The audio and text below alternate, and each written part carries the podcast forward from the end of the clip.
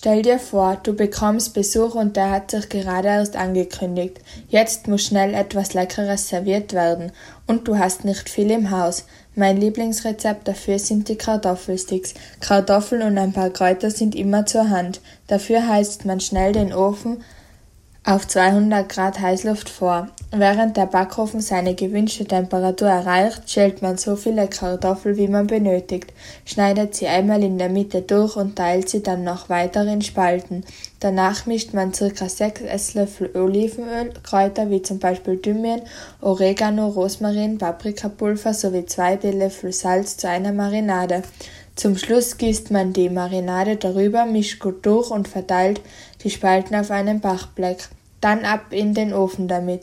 Die Kartoffelsticks werden für circa 30 Minuten gebacken, bis sie schön gelb, braun und knusprig sind.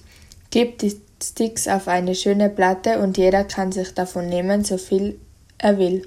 Dazu kann man einen Dip aus Sauerrahm, Creme Fraiche und Sahne mit Kräutersalz und Schnittlauch herstellen.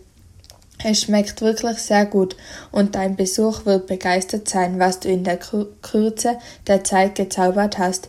Für meinen nächsten Podcast habe ich ein tolles Rezept für den besten und fluffigsten Kaiserschmarrn. Das habe ich im Internet gefunden und ist auch eines meiner Lieblingsrezepte.